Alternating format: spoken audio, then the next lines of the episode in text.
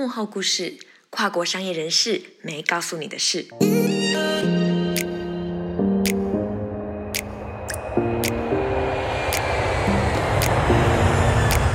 你是否渴望在跨国职场上崭露头角，带出分量？属于你的一场跨国工作之旅，起航喽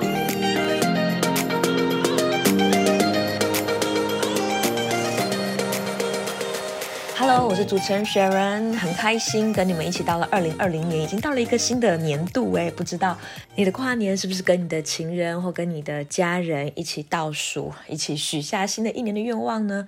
我非常想念，因为我在台北的时候，每一年都会看着一零一的烟火，然后很灿烂，虽然也不长，但是那短短的时间，我就会在心中许下心愿，而且去跨入那个就在时空中嘛。就是度过那个十二点，我就感觉我好像从呃十一点五十五分或五十九分，一步一步的跨入了一个二零二一年的一个新的年度，就非常喜欢这种小小的仪式感哦，所以。先跟你们说新年快乐啦！那也要和你们分享，在新的一年，我成立了雪伦的粉丝专业，因为有了这个管道，就可以跟你们有直接的对话跟分享。那我会把第一手的采访稿，甚至是资讯图表、编辑室的幕后花絮，都一起整理在粉砖上面跟你分享。而且我还重金礼聘了我老公自己加入这个。粉砖的运营哦，因为他自己本身就是跨国工作的管理者。那我相信，如果你们真的有国际职场的问题，有机会可以跟他做一些交流的话，应该可以比较获得直接的帮助。那我自己最擅长的其实是引导受访者能够去倾囊相授它里面那一个最擅长的东西，而且我还蛮有自信能够把他们脑袋里那一套 know why 或者是 know how 原汁原味的掌握进来，而且呈现给你，好让你也可以获得是什么东西推。推动他往前，让你也获得那一个推动他们的，也可以来推动你。那在这里，我也和大家宣传啊，我们非常感谢台湾最活跃的互联网工作者社群 Exchange，大家应该都听过他，如果没有的话，至少你可能有听过许诠有一本书叫《不要输在只知道努力》，那他的社群就叫做 Exchange，那里面集结了非常多互联网行业的产业人士，可以在业内进行交流哦。所以他们即将举办一个最大型的数位转型趋势论。论坛就办在三创生活园区，非常棒的场地。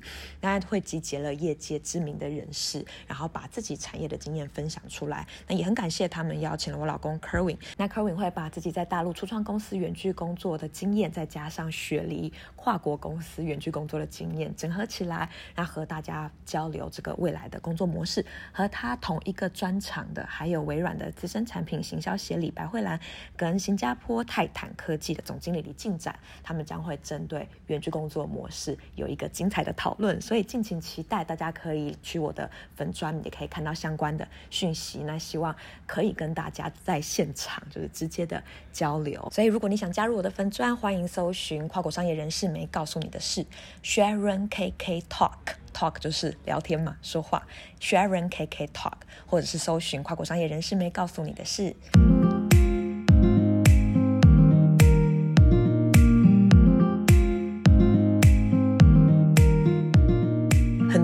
在新的一年，他就开始重新设立了新的年度目标，然后许下了新年的愿望，甚至很期待，因为可能一个月过后，马上就过年，然后可以去旅行啊，然后在旅行过后又继续的去迎向这个二零二一年自己的一个蓝图啊，自己的愿景啊，所以其实在，在呃迈向我们这个一月。我一开始就要做一个主题，想要跟大家来聊一聊。我不知道你想不想要展开你的跨国工作，或者是你想要。去海外工作啊，但是呢，因为我有一些朋友，他其实是很希望知道，就是出国的第一块敲门砖是什么。也就是说，我可能没有海外的学历啊，或者是我完全没有海外工作的经验，而我并不是已经在国外，然后呢，我开始在找下一份海外工作，有一个基础这样。那如果完全没有经验，对这些地方不熟悉，甚至没有这个当地的人脉，那呃，我一。该怎么办？我的第一块敲门砖是什么？所以我就想说，好，那我就在 Podcast 这一集里面可以做一些分享，我帮大家做一些简单的归纳。那你在听的时候，你就可以考虑结合几种不同的方式，组合出属于你自己的策略。那我们就开始喽。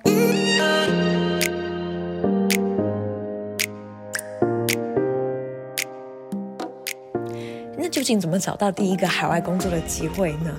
我要先分享一个大多数人都会使用的方式，就是去海外留学。当然，我知道你会说，海外留学的不是每一个人都有机会获获取工作，但是你知道，其实也非常多人他透过了他的海外留学，真的。留下来是非常多比例是这样子留下来的，所以你要去了解这些留下来的人，他到底是为什么获得了这些机会哦。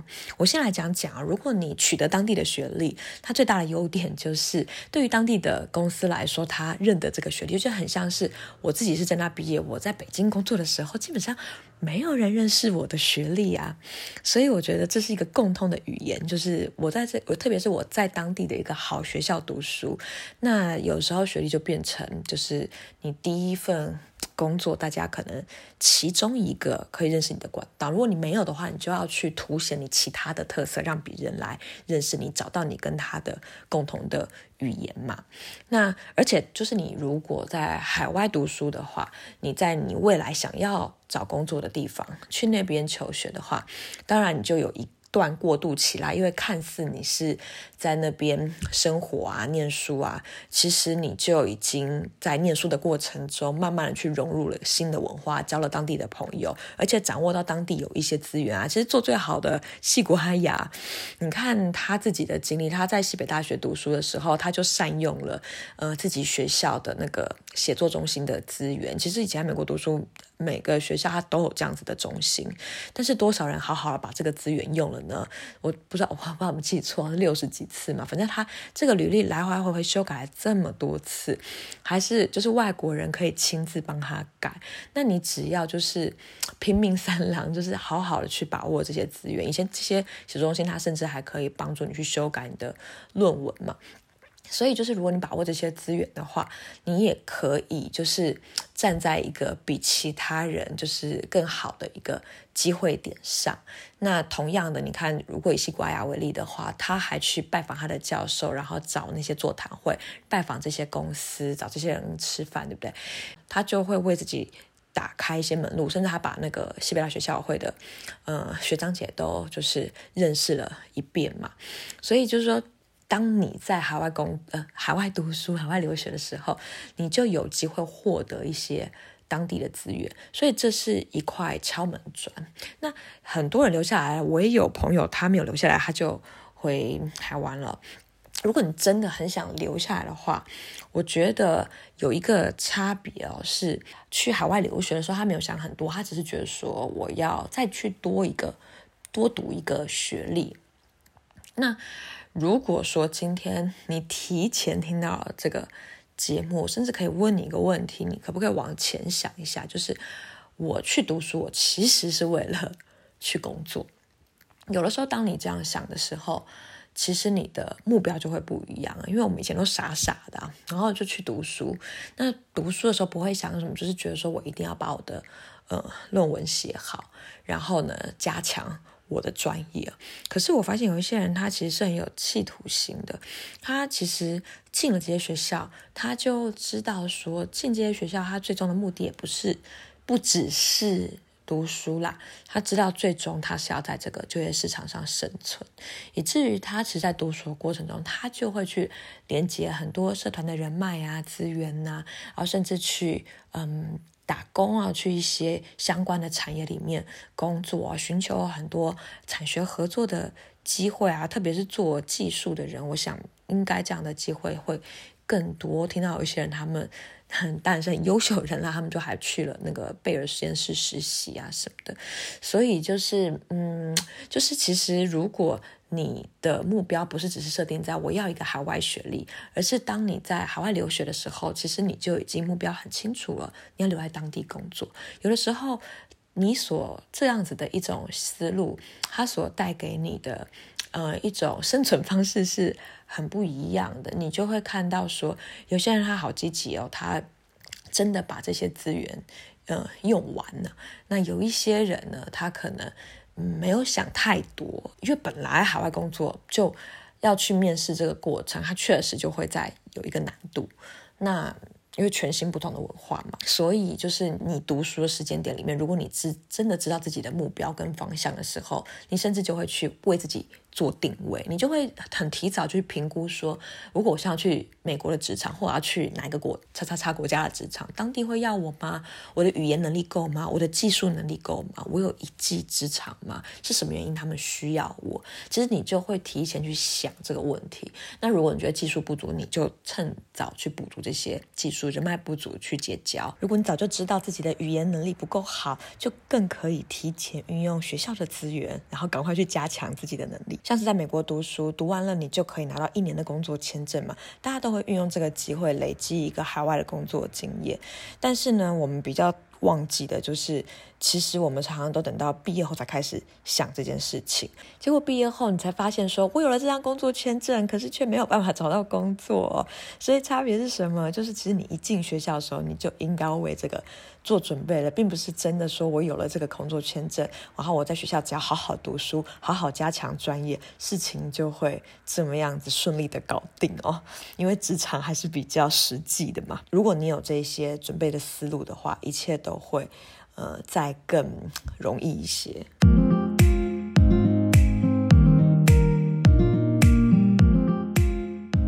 所以在第二个部分里面，其实就是要鼓励大家海外实习的机会一定要把握。我知道这对大家来说或许不是一个多新的道理，可是我自己以前就是忽略了。这个部分，因为我以前其实是非常想要读博士班，那时候真的还有一个非常知名的就是国际学者，非常有分量的一个教授，然后很难得就是去台北客座，所以我就非常把握这个机会，我就放弃了实习，是为了这个机会。那当然，我后来就是要去业界工作，我就觉得说，哇，少了实习的机会，其实我就少了很多去。尝试嘛，就是去摸索自己到底喜欢什么、不喜欢什么的部分，我就觉得有点可惜。后来我不就去北京工作了吗？我去北京工作的时候，我发现说，哇，大陆人其实对于实习是相当积极的耶。那个积极是。嗯、他们未来去找工作的时候，其实公司他就是看以前你都在哪里实习。如果你以前实习的那些公司都是名牌的话，你就很有机会可以进入同一种 level 的。可是你要知道，实习是很容易有机会的。其实，在大陆非常重视名校，我觉得大陆有名校情节。我觉得大陆有些东西就是是台湾的好多倍的放大版这样子。就是有的时候我我并没有觉得说哦，好像我我是真的在台湾有。多么了不起！可是如果我在，呃，大陆是一个很好的学校，那其实有的时候你就去哪都有机会了。所以你就把握这些实习机会，把自己放到一个很多的，就是很很多好的公司里面。那基本上以后你毕业，你就可以去那个 level 的公司。而且其实因为大陆公司还太多，然后人也很多，所以其实机会也很多。就算你不是那样子类型的名校，只要你有一个愿做的心，你都可以去到一些。呃，不错的公司，你不用说我到那一种 level，可是还有很多很很知名的公司，其实因为实习都没什么钱嘛，所以其实公司都还挺愿意去用新人的，所以你就是把你的特色展现出来，你就有很多机会。所以他就他们都会靠这样子的方式，然后让自己的履历有一堆厉害的公司，然后等到他毕业的时候，就会有很多的公司愿意去。嗯，雇佣他，所以我发现这个是在大陆运行的一个运作的一个方式。我就觉得说，哎，这么简单的道理，以前怎么没有去提前布局呢？所以我现在讲给大家听，我不知道是不是以前实在是。太单纯了。其实有时候你在学校里面就是很多资源嘛，学校其实有时候都已经帮你谈好了很多产学合作的机会。像那时候我就只是修课，就没有什么门槛。我修课我就有机会到美国匹兹堡电视台，我可以去跟他们实习，可以跟他们呃跟着那个 follow 他们的主播，follow 他一天的。呃，工作是怎么样进行？然后也可以跟着他们的记者，你还可以选你要哪一条线，就是跟着他们这样跑一天。所以其实一旦你去修这个课，你就可以把学校他自己为你谈好这些产学合作的平台啊，就是直接去好好的去享受啊、享用在里面学习。如果你锁定好未来要进海外的公司，我在实习的时候我就把握这些机会。如果你人在台湾，你就把握去外商实习的机会，就把握去海外实习的机会。你把握去交换的一些机会。那当然，如果你人就已经在国外了，赶快当地找一些实习哦，你可以提早知道你到底喜欢什么，不喜欢什么，而且更重要的是，那时候你就可以赶快累积人脉啊。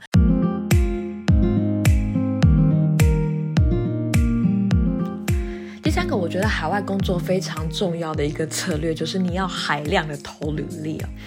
或许也不能说它是一个策略哦，但是呢，可以说应该这么说，非常多成功在海外找到工作的人，我知道非常多的人，他们其实都投了超过两百到四百封以上的履历。你觉得这很多很疯狂吗？没有，最近就是我老公他们公司就是有个同事。呃，申请到台湾人申请到荷兰的工作，他就说他投了一千封的履历，你会觉得很夸张。可是当你在不断投履历跟面试的过程中，其实你的履历才会越修越好。而且他的履历不是就是就是一篇通吃，他会再去做克制化的修改啊，这很重要。那你在练习的过程中，不管是你的面试，然后或者是你的履历的表达，他越修越修，他就会越好。你也越了解自己在职场上的价值是什么嘛？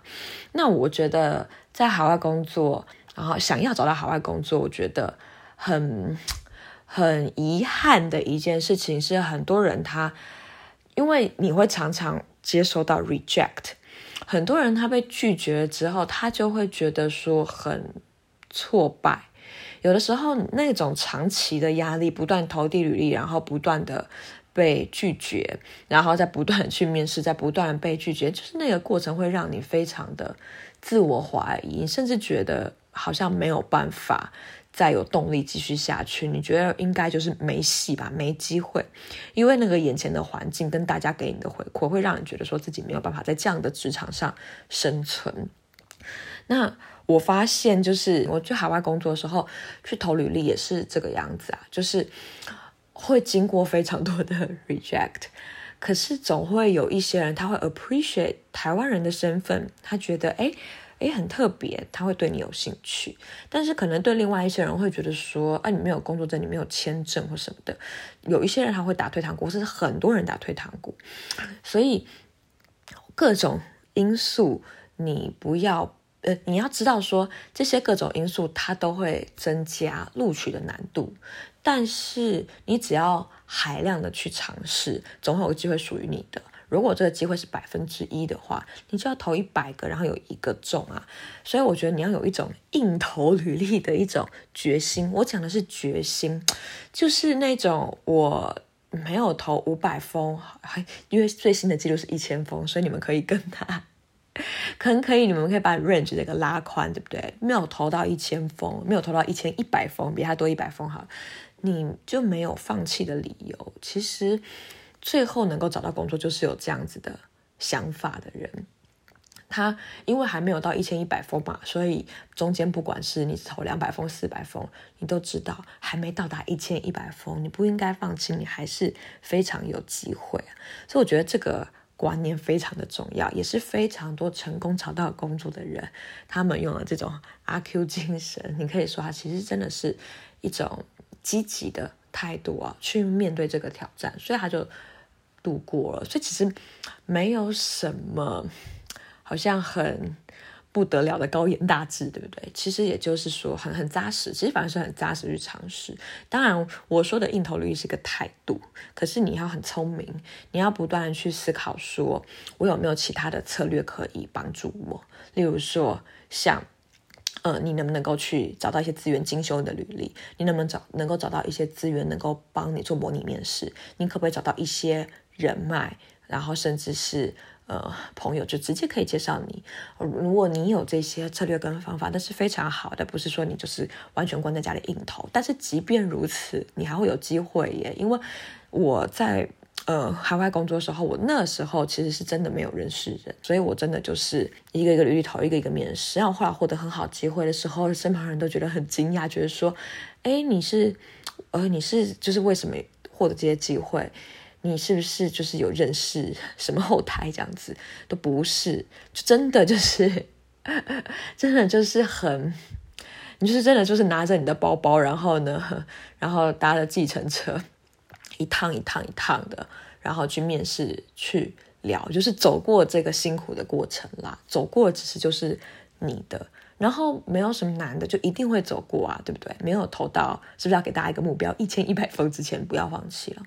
那我觉得这个是最最关键的一个点。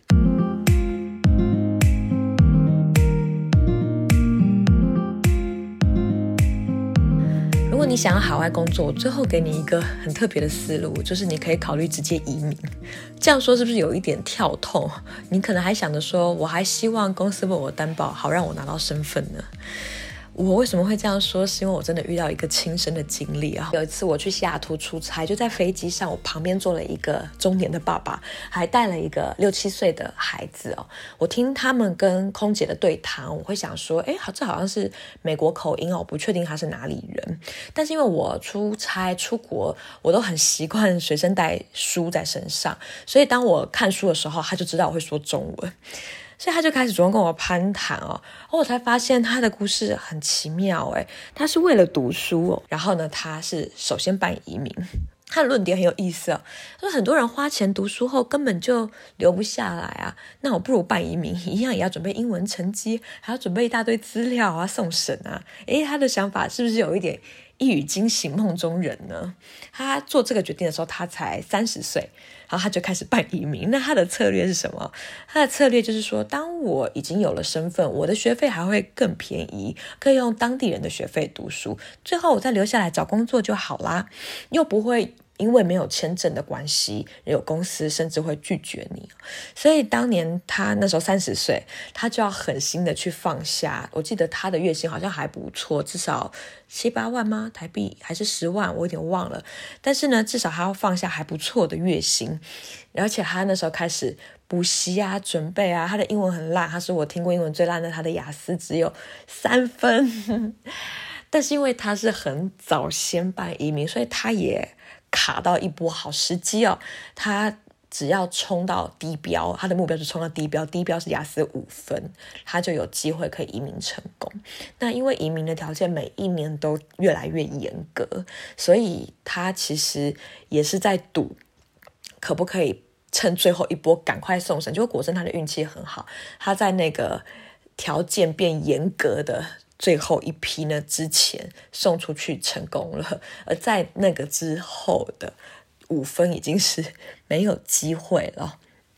那他的策略是什么呢？他自己是本来是读化工相关科系嘛，就跟那种石油原料可能有关系。也就是说，在加拿大会呃比较缺这样子的人才，所以他就透过就是他这样子的一个科系的专业呢，然后也获得了这个移民技术移民的机会，那他移民过去之后，他就进一步的去读硕士班。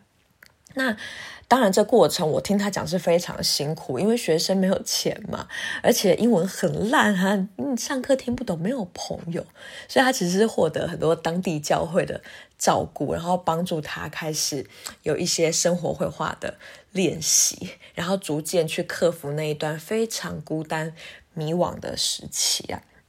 那后来呢？毕业之后，但你想，尽管如此，他的英文可能如果就是要到职场的话，还是可能不够厉害啊。我觉得他的企业很绝，他去做工人。我一般都想说，我念到硕士，而且以前我的薪资还是有七八万啊、十万呐、啊，然后我是呃，可能条件不错，我很难去想象说我要从工人开始做起。但我我不了解那个产业啦，可能跟石油有关嘛。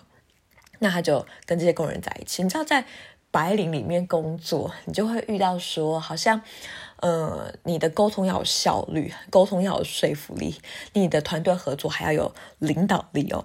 就很复杂，可是你跟工人生活在一起，大家就是一起吃，一起聊生活，然后一起工作，就是比较简单。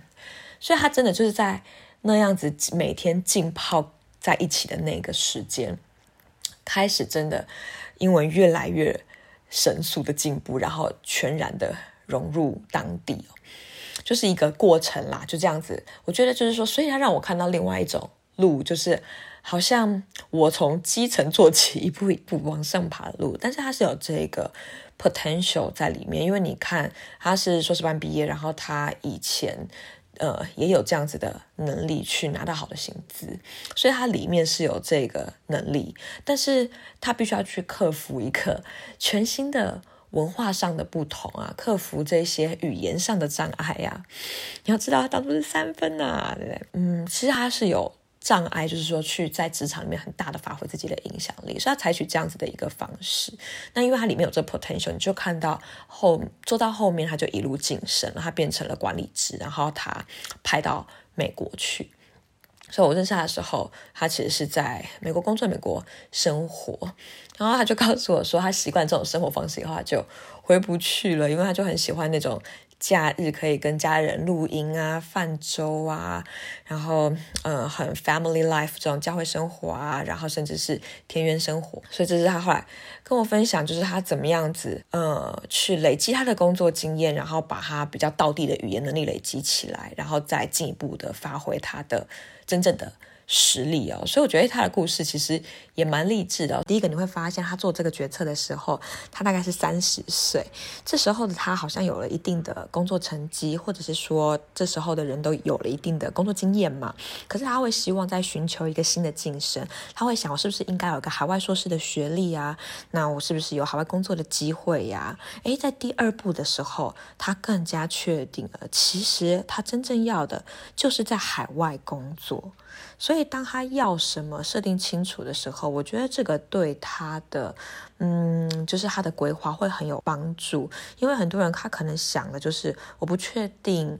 我要的是什么？但是我只是感觉有瓶颈。这个瓶颈里面，我觉得如果有一个学历可能会帮助我。但是往往在得到了这个学历之后，我们也还是会经历一段迷惘的时期。因为真的等到毕业临近了，你就会问说：那在职场里面我该怎么所以其实通过留学，你只是多了一段准备的时间，但其实你并没有去面对那个最核心、最压力的那个问题，就是我必须在职场上找到一个我可以发光发热的舞台跟机会，所以如果你可以把你的目标设定在最终极的位置，也就是说，嗯，我其实去读书，或者是我再去尝试一些新的事物，我为的就是最后我能够有一个让我发光发热的舞台嘛。简单来说，那当我这样去设定的时候，你就会更清晰的去看见你应该怎么做。所以就像是我说这个飞机上遇到的朋友一样啊，当他这样往下思考的时候，以至于就有第二点，就是他会觉得说。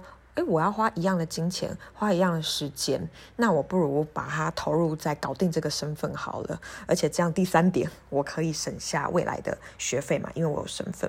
第四点，当我有签证的时候，公司以后再雇佣我的时候，他就少去就是我没有这个身份的一些担忧，还需要再帮我办个绿卡，对不对？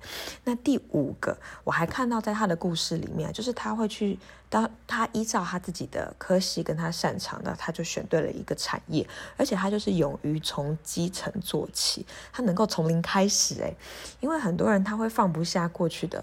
包袱啊，过去的成就，但当他愿意从零开始的时候，他从工人做起，他把他的语言给练好，而且到最后，他持续把他的领导力发挥出来。所以以前他可能跟这一些人一样，但是他就可以步步往上爬嘛。以后他也是带领团队，那你就看见说，诶，他这样子的一个操作方式，其实也真的帮他打稳了基础哦。第六个。他告诉我一件事情，就是其实他身边很多类似的朋友，就是两边跑。那在两边跑，看着好像要不要去加拿大生活呢？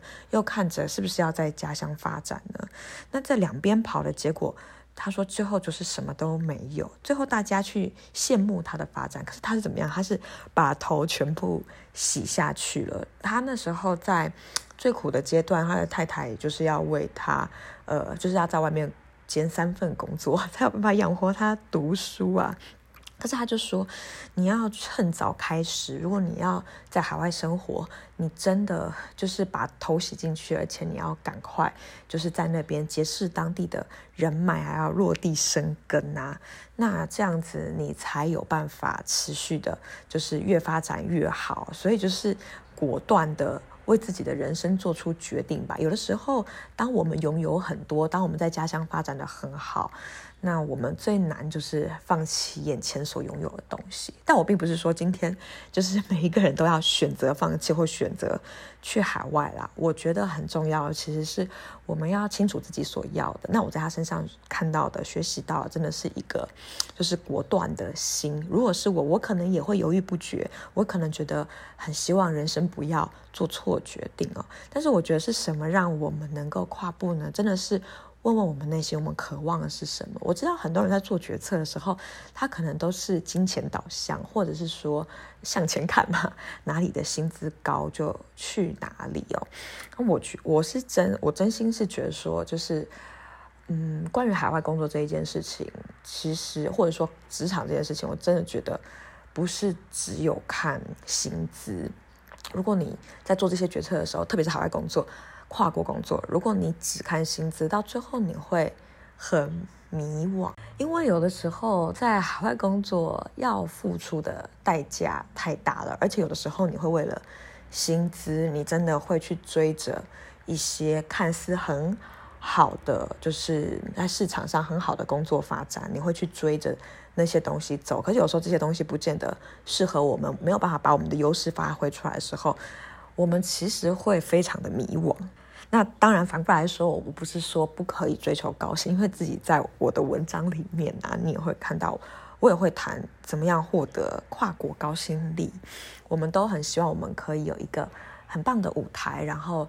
呃，能够把自己的才干发挥出来，能够被认可，我觉得是很正常的，也是我很希望，就是可以跟大家一起在这些议题里面很多的去讨论。所以我觉得人都是往高处爬，都会希望自己越做越好，追求高薪，我觉得没有什么，嗯，我觉得是一件很有上进心的事情。只是说，当我们如果面对海外工作的抉择或人生抉择，只有薪资都向前看的时候。最后你会发现很多的机会你可能会错过，然后你往这个东西不断追逐的时候，最后你也会找不到坚持下去的动力。你不知道自己为什么要拼命拼成这个样子。即便做你热爱的东西，有的时候你也都会问自己。就像我以前写稿不计 KPI 的写稿的时候。然后写到半夜的时候，我真的会问我自己，我为什么要这样做？但是我后来让我坚持下去的动力，当然就是我，我真的觉得我非常喜欢这一些管理者或创业家他们给我的一些智慧跟概念，我真的很想很想把它记录下来。所以真的没有人 appreciate 我 anything，但是我觉得好吧，最后就是是这一个东西坚持下来。所以就是人都会，就算你很喜欢的东西，你都会遇到迷惘。所以，就是我觉得在进行这个海外工作的选择上面，就特别想到，就是很希望可以跟大家分享哦。就是当你在做这个决策的时候，最重要其实是回到初心，怎么样我能够好像在我的嗯、方法论上，就是我要达成这个目标嘛。我们在讨论说有什么方法你可以获得这个敲门砖，但是我在做就是追求这些敲门砖的时候，其实很重要的时候是你有没有想清楚，就是。你真正渴望的生活是什么？然后你的梦想是什么？什么样子的工作类型？然后跟产业能够把你的才华真的发挥出来？那我觉得就朝着这个方向，你很自然而然的，你可以拟定出就是一个更聪明的战略。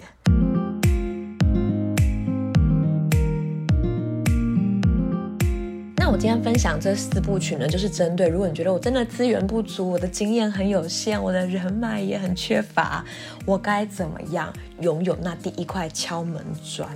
那你就可以参考今天的四种方法哦。无论是你要海外留学，争取实习机会，扩充你当地的人脉资源，然后呢，海量的投履历，这个是我用而且很多人都用的方式，而且 work。然后呢，最后一个，你甚至可以考虑移民哦，一个跳痛的思路，但是好像很有效率嘛，不管。呃，你是要读书还是工作？就是反正有了身份就一切搞定，对不对？所以就给你，如果觉得自己资源不足，你可以考虑四种方式。那在下一期呢，我还会再做一集，就是在讨论，如果你已经有丰富的工作实战经历，又或者其实你真的不想要再继续读书、继续进修，你已经想要直接在职场继续的打拼，你可以怎么样利用你在职场上这些经历，为你杠杆到海外工作的机会？你甚至不需要再回到校园，那就记得要把我的 podcast 订阅起来，然后。敬请期待下一期的分享。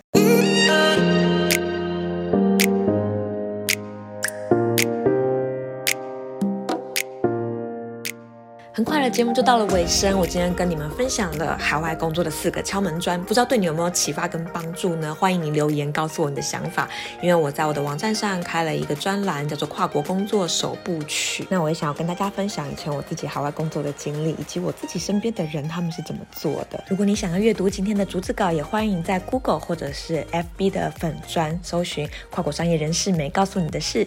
谢谢你的收听，那我们就下次再见喽。